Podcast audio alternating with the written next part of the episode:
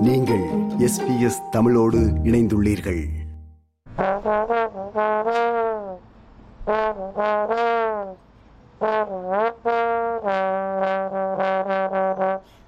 வாழ்க்கைச் செலவு அதிகரித்து வருவது பலரையும் கவலையடையச் செய்கிறது.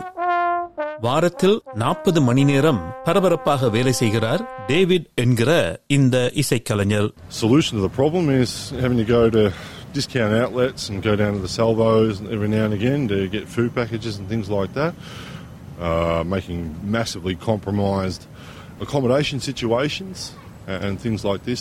And it's put me in some pretty dangerous circumstances with turbulent landlords and things like that. நம் நாட்டில் வாழ்பவர்களில் நான்கு பேரில் ஒருவர் தமது இயல்பு வாழ்க்கையை கொண்டு செல்வது கடினமாக இருக்கிறது என்று ஆஸ்திரேலியன் நேஷனல் யூனிவர்சிட்டி நடத்திய ஆய்வொன்றில் கூறியுள்ளார்கள் முன்னரை விட அதிக நேரம் வேலை செய்தாலும் வாழ்க்கைச் செலவை சந்திக்க முடியாது பலர் தவிக்கிறார்கள் என்கிறார் இந்த ஆய்வின் இணை ஆசிரியர் பேராசிரியர் Nicholas Bill the work which people are doing, uh, the, the wages and salaries are being eroded by price increases, uh, and that's particularly impacting on those uh, who can least afford it. விலைவாசி ஏற்றம் மிகப்பெரிய பிரச்சனை என்று முப்பத்தி ஏழு சதவீதமான ஆஸ்திரேலியர்கள் இந்த ஆண்டின் தொடக்கத்தில் கூறியுள்ளனர் இந்த எண்ணிக்கை கடந்த மாதம் அக்டோபரில் ஐம்பத்தி ஏழு சதவீதமாக உயர்ந்துள்ளது மளிகை பொருட்களின் விலை அதிகரிப்பதை கவனித்த சேரா என்கிற குடும்பத் தலைவி தனது குடும்பத்தின் உணவு பழக்கங்களை மாற்றியுள்ளார் Definitely looking for cheaper items,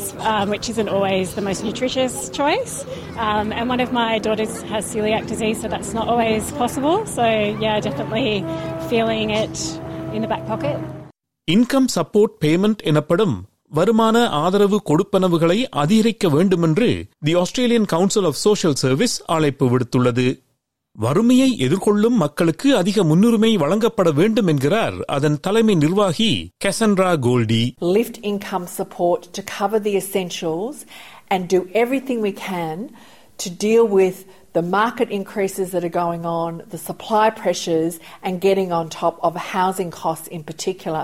புதிய வாழ்க்கைச் செலவு நிவாரண நடவடிக்கைகளை அரசு நிராகரித்துள்ளது அப்படி நிவாரணங்களை அள்ளி வழங்குவதால் பணவீக்கம் அதிகரிக்கும் என்றும் வட்டி வீதம் உயரும் என்றும் கருவூல காப்பாளர் ஜிம் சாமஸ் எச்சரித்துள்ளார்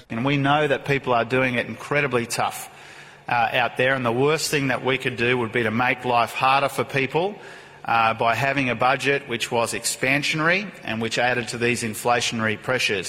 இரண்டாம் உலகப் போருக்கு பின்னர் பிறந்த பேபி பூமர்ஸ் என்று அழைக்கப்படும் சந்ததியை சேர்ந்தவர் லூசி ஒரு வீட்டின் உரிமையாளரான அவர் தனது தலைமுறை அதிர்ஷ்டசாலியான தலைமுறை என்கிறார் We're baby boomers, and so we've been very well looked after tax wise and other way our whole life. So, no, we're fortunate.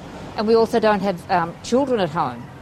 I wouldn't like to be having to feed you know, three teenagers as we used to when, when they were that age.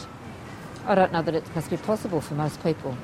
Geetha என்பவருக்கு அறுபது வயதாகிவிட்டது ஆயிரத்தி தொள்ளாயிரத்தி எண்பதுகள் மற்றும் தொன்னூறுகளில் கடினமான நிதி நிலைமைகளை அவர் எதிர்கொண்டிருக்கிறார் அந்த அனுபவத்தில் அவர் இளைய தலைமுறையினருக்கு ஒரு ஆலோசனை கூறுகிறார் hang in there. You know, um, this is not going to last forever. You just have to find the resilience within yourself and, and learn how to sustain. இது போன்ற மேலும் பல நிகழ்ச்சிகளை கேட்க வேண்டுமா? Apple podcast Google podcast Spotify என்று podcast கிடைக்கும் பல வழிகளில் நீங்கள் நிகழ்ச்சிகளை கேட்கலாம்.